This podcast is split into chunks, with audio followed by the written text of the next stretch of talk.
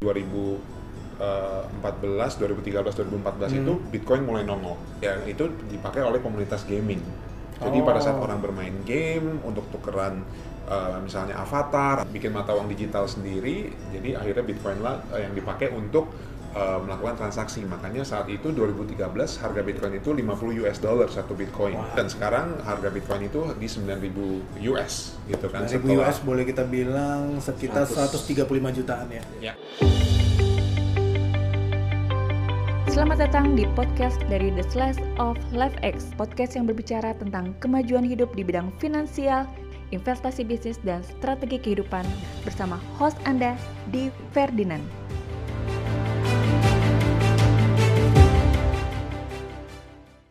Oke semuanya, balik lagi sama saya Di Ferdinand. Saya bersama dua rekan saya dari Tokoin, ya, ada Eddie dan Michael. Eddie, Mike, welcome to the show. Thank you. Thank you. Ya, dan hari ini kita mau ngebahas tentang dunia kripto, ya, yang dimana kan pasti banyak pertanyaan juga Bitcoin, ya, dan bagaimana berinvestasi di blockchain. Pengen tahu sih apa sih bedanya.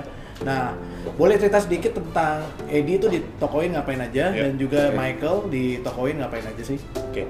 Kalau saya, basically saya adalah Chief Operating Officer di Tokoin. Jadi yang saya lakukan adalah handle day-to-day operation dari Tokoin. Jadi the whole team yang berhubungan dengan daily operation, marketing, dan juga karena tim kita masih sangat lean, nggak terlalu banyak, jadi segala sesuatu yang berhubungan dengan daily operation termasuk marketing dan juga partnership dan yang lainnya itu masih berhubungan dengan saya. Okay. Nah, jadi itu sedikit dari my role di Tokoin. Jadi kalau dibicara soal tadi Brody bilang soal tentang investasi Bitcoin dan juga cryptocurrency dan ada kata blockchain. Jadi mungkin harus dibedakan antara cryptocurrency dan blockchain. Ya, blockchain adalah teknologinya. Oke, blockchain teknologinya. Blockchain adalah teknologinya dan cryptocurrency adalah byproduct dari teknologi tersebut. Byproduct dan teknologinya ya. Yes. Okay. Jadi harus dibedakan seperti itu. Jadi kadang-kadang orang suka bingung tuh antara cryptocurrency dan blockchain. Dan mungkin kebanyakan orang malah taunya kalau begitu ngomong soal cryptocurrency langsung taunya Bitcoin aja. Betul. Itu padahal banyak sekali jenis-jenis cryptocurrency. Koin-koin yang ada ya. Koin-koin yang ada di market yang punya kegunaan masing-masing. Beda gitu, nggak semuanya dengan Bitcoin. Oke, menarik banget. Kalau Michael sendiri apa sih biasanya role day to day-nya? Kalau saya di Tokoin sebagai general manager Tokoin. Sebenarnya di sini bagian dari finance ya. General manager finance ya. Oke. Okay. Nah, saya berkutat dengan kayak misalnya mengurusi token circulation dan laporan keuangan untuk day to day-nya seperti apa. Oke, ada laporan keuangannya juga ada, ya? Pasti harus ada. Jadi, nah kita kan untuk dari tokennya sendiri kan ada bagian dari auditingnya ya. Nah itu harus laporan juga, seperti itu. Oke, itu laporannya kemana? Laporannya itu nanti ada ke bagian legal compliance di Singapura. Legal compliance di Singapura ya. Oke, kita akan lanjut lagi. Tapi kita mau nanya-nanya dulu nih, latar belakang kalian nih tertarik sama dunia yang memang banyak stigma negatif ya. Boleh dibilang stigma negatif ini kan karena banyak orang menganggap Bitcoin itu sama kayak scam. Banyak yang menganggap scam atau bahkan ya kripto-kripto yang ada. Nah, gimana sih kalian yakin banget gitu bahwa dunia ini benar-benar kedepannya memang ada jawaban gitu kan? Boleh mungkin jawab sama salah satu dari kalian? Kalau dari kita sendiri sih dari saya secara pribadi dan juga mungkin bisa berbicara dari sisi gambaran yang lebih besar. Sebenarnya dari 2013, 2014 itu Bitcoin mulai nongol ya? Mulai keluar ke publik. Kenapa sih Bitcoin saat itu dipakai di publik dan mulai ada nilai dari Bitcoin tersebut? Karena ada yang melakukan jual beli. Ada yang melakukan jual beli yang itu dipakai oleh komunitas gaming. Jadi pada saat orang bermain game untuk tukeran misalnya avatar ataupun barang-barang gaming, mereka tukernya value-nya pakai Bitcoin. Karena alasannya kalau mereka semua posisinya di mana aja gitu ya, virtual sangat susah untuk ini, jadi mereka bikin satu mata uang sendiri. Betul. Okay. Jadi bikin mata uang digital sendiri, jadi akhirnya Bitcoin lah yang dipakai untuk melakukan transaksi. Makanya saat itu 2013 harga Bitcoin itu $50 satu Bitcoin. Wow. Berarti jadi, sekitar 750 ribuan ya? Iya, 750 ribu dan sekarang harga Bitcoin itu di $9.000 gitu kan. $9.000 boleh kita bilang sekitar 135 jutaan ya? 135 juta, wow jauh banget ya, hampir berapa kali lipat ya? Nah, kenapa sih Bitcoin itu bisa angka tadi itu cukup jauh tuh, berapa tahun tuh dari 2000 6 tahun ya. Itu bisa cepat sekali ya naiknya ya.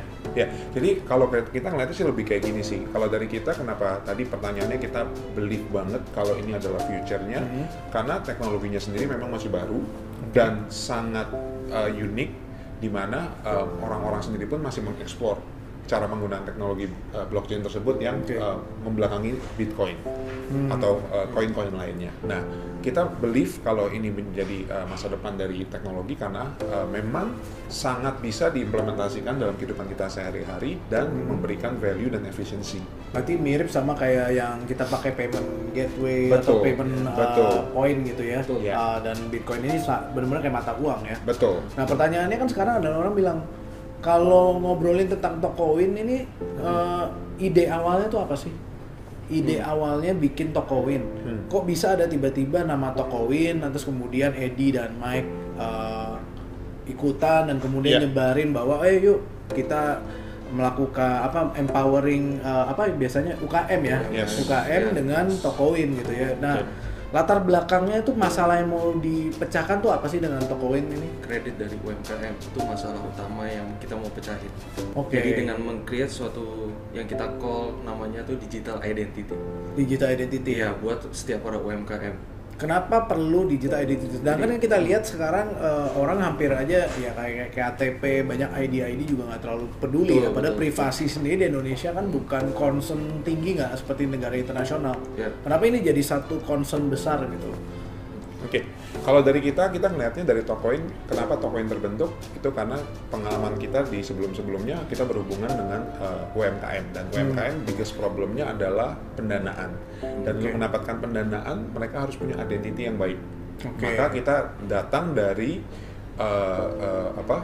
potensi untuk membangun identity management. Jadi identity management itu ada banyak macam. Tadi ada sebutan KTP ataupun ada sebutan nggak jadi concern kalau di Indonesia karena privacy biasa aja, orang Indonesia tidak terlalu peduli. Tapi sooner or later itu akan harus dipedulikan gitu kan. Nah, kenapa kita bentuk Tokoin ya supaya kita bisa manage identity dari small business dan kedepannya mungkin nggak cuma small business yang pakai, tapi mungkin perorangan pun identitinya bisa di manage karena biggest problem dari seluruh dunia adalah sebenarnya identity management dan apalagi di Asia Tenggara identity management adalah biggest problem, adalah problem paling besar yang dihadapi oleh negara-negara Asia Tenggara gitu kan. Nah, penggunaan blockchain sendiri untuk identity management adalah dari sisi security. Jadi pada saat si identitasnya di record di dalam blockchain tersebut, maka semuanya ada trailnya. Jadi tidak bisa dihapus. Diganti bisa, tapi akan ada trail. Kalau sebelumnya ada jejaknya ya, masih ada berkas-berkasnya. Betul. Jadi kalau misalnya tadi namanya D, habis itu diganti jadi namanya Edi, jadi ada kelihatan jejaknya sebelumnya namanya D. Sedangkan kalau sistem yang kita sekarang, ya kalau dihapus yang sebelumnya ya hilang. Berarti kayak ada sejarah transaksinya ya? Betul. Oke. Nah, ini menarik banget kan, karena gini, kalau kita ngomongin identitas berarti kita ngomongin sama kayak kita bikin aplikasi kemudian verifikasi data, benar nggak? Nah, itu seperti itu ya Tokoin. Secara nggak langsung adalah identitas yang diverifikasi supaya orang dapat tadi pendanaan UMKM. Nah, apakah Tokoin memang bentuknya verifikasi ya data banking saya, kemampuan saya atau reputasi saya di dunia keuangan di Indonesia? Tapi ini kan lebih global ya? Lebih global. Bener nggak seperti itu pengertiannya? Mungkin Mike bisa. Mungkin kalau untuk awal-awalnya ya, itu sebenarnya verifikasi itu kan pasti diperlukan ya? Iya. Kayak misalnya ya kita bikin akun lah, akun di online shopping, Tokopedia, Shopee, itu verifikasi pasti. Nah, tapi untuk yang lebih mengarah ke arah kredit, itu kita melihat dari transaksi yang terjadi yang dilakukan oleh para UMKM tersebut. Transaksi terjadi berarti dia sudah punya putaran cash flow yang cukup baik gitu, sehingga dia mendapatkan kredit karena dianggap mampu membayar. Betul. Berarti mirip banget kayak banking ya? Mirip. Ya, itu berarti, kan in case, tapi in case untuk dalam hal kredit. Dalam kredit, itu baru satu kasus kredit. Nah, tapi kan kalau blockchain tuh bisa nggak cuma kredit, bisa ke arah insurance, bisa ke arah yang lain. Tapi kalau Tokoin masuknya ke saat ini masih fokusnya di arah kredit untuk UMKM gitu. Nah, kalau pertanyaannya kan kalau Bitcoin tuh kayak mata uang, apakah Tokoin juga seperti mata uang? Untuk itu, nah kalau mata uangnya sebenarnya kan itu kita bisa anggap sebagai mata uang kalau ada komunitas yang di dalamnya itu yang setuju. Oke, kita pakai ini sebagai alat transaksinya kan. Nama itunya apa? Nama koinnya currency? Toko. Saat ini Toko. Okay, sudah diperdagangkan juga kan. Diperdagangkan di mana? Di KuCoin. KuCoin ya. KuCoin itu kayak money changer-nya seperti bursa kripto. Bursa kripto di Indonesia. Di China. Di China. Yes. Oh, menarik ya. Bukan masuk malah yang di Indonesia ya. Kita mencari demand yang sangat besar. Okay. Di Indonesia saat ini memang seperti yang kita tahu juga itu kan exchange paling besar itu kan Indodax. Nah, tapi secara volume dan tingkat permintaan dari para investor itu masih belum bisa mengalahkan di daerah Cina.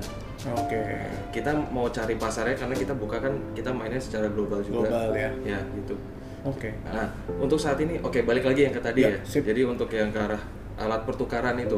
Selama dianggap, maksudnya selama ada komunitas yang mengakui itu bisa dijadikan sebagai alat pertukaran, maka koin itu bisa jadi sebagai mata uang. Nah, kalau untuk saat ini BTC atau Bitcoin itu ada beberapa yang kita bayar pakai Bitcoin aja. Betul. Nah, makanya kita bisa bayar pakai Bitcoin. Tapi kalau Tokoin kan untuk saat ini kan belum bisa. Kita juga masih baru kan. Belum ada yang mengakui. Okay. Tapi kalau secara nilai itu karena timbul itu karena di belakangnya kita ada mengandung value dari storage untuk data. Jadi untuk membuka data yang nanti dari para UMKM itu harus menggunakan koin. Koin itu sebagai kuncinya. Jadi ada fungsinya. Kalau ada fungsinya baru bernilai kan. Iya. Seperti itu. Berarti ada manfaatnya baru bisa jadi bernilai ya. Yeah. Jadi tokennya sebagai otoritas untuk mengakses data. Gitu. Jadi bagian yang kita masukin di tempat permainan dingdong gitu, masukin terus kemudian keluar, nah itu ada dapat hadiahnya atau apa, nah ini berarti kode inskripsinya itu ya? Iya, betul. Jadi data yang kita yang kita protect di sini. Oke, sejauh ini aplikasi produk Tokoin, saya sebutnya apa sih? Produk atau mata uang atau kriptonya? Produk lebih ke produk karena memang secara company kita adalah startup company. Startup ya. Startup company yang membangun desentralisasi aplikasi. Jadi kita sebutnya di app ya untuk menyingkatnya gitu kan. Memang secara company kita membangun di app. Gitu. Jadi kita membangun di app yang kita bangun adalah satu app besar yang dimana kita siapin platform itu sebagai infrastruktur dan misalnya company-company lain atau startup-startup lain itu bisa memakai infrastruktur tersebut atau platform tersebut untuk build on top. Jadi memakai infrastruktur kita. Jadi itu yang kita lakukan. Jadi memang kita arahnya platform. Jadi di mana semua orang yang mau berkolaborasi kita very open. Oke, berarti gitu. Misalnya saya punya komunitas gitu ya, komunitas di Ferdinand gitu ya, atau komunitas LifeX Academy. Nah, kita mau bikin koin.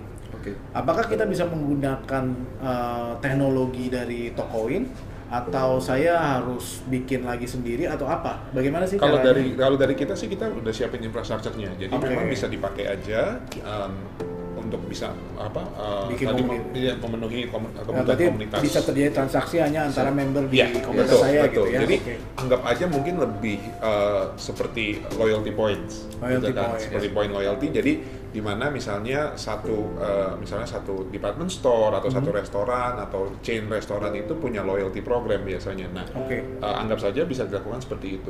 Kalau misalnya komunitas D tadi ingin mempunyai misalnya token sendiri di dalam komunitas tersebut. Dan namanya bisa nama saya gitu ya. Enggak masalah. Atau nama komunitas ya. Yes. Di koin gitu. Yes. Di koin. Di koin malah nggak ada koin nanti, di koin. Oke.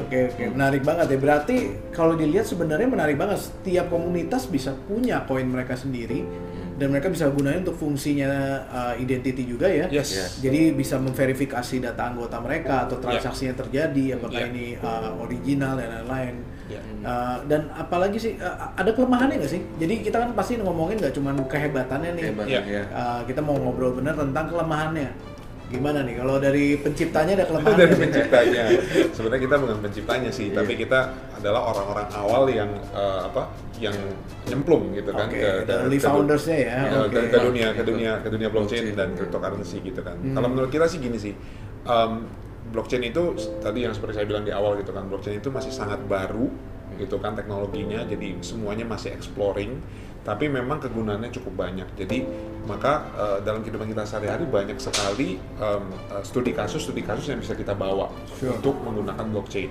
Nah, kelemahannya blockchain memang seperti internet aja, di tahun 90-an internet dial up 56 kbps gitu kan, speednya masih very slow.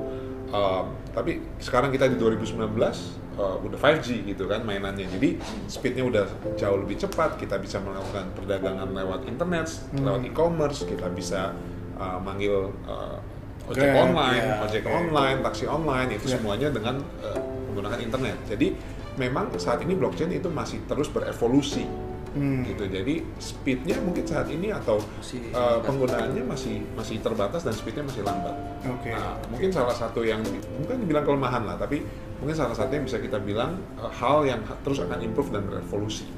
Itu adalah dari sisi itu sih. Masih banyak protokol juga, jadi di luar sana tuh protokol tuh banyak. Nah, menarik banget tuh teknis ya. Nanti kita coba bicara lebih lanjut ya. Tapi sendiri nih goal besarnya Tokoin tuh mungkin dalam setahun ke depan ini, kita udah mau hampir 2019 gitu ya, atau setahun dari sekarang, dan ngapain sih, bakal ngapain Tokoin? Kalau dari Tokoin sendiri sih satu kata kunci yang paling yang kita selalu pegang adalah memainstreamkan kripto. Memainstreamkan, membiasakan orang untuk mengerti kripto, mensosialisasikan kripto, karena pada saat kita sebut kripto tadi, ya kan, image-nya langsung jelek, image-nya scam, image-nya apalagi tuh. Karena orang nggak tahu ya, sama kayak waktu kita ngerti Grab sama Uber, pertama semua orang pada takut ya, pada masih mendingan naik taksi, tapi akhirnya ujung-ujungnya diterima ya. Betul. Bahkan pembayaran online kayak GoPay dan OVO dan lain-lain juga pertama kali masih sangat takut orang. Iya.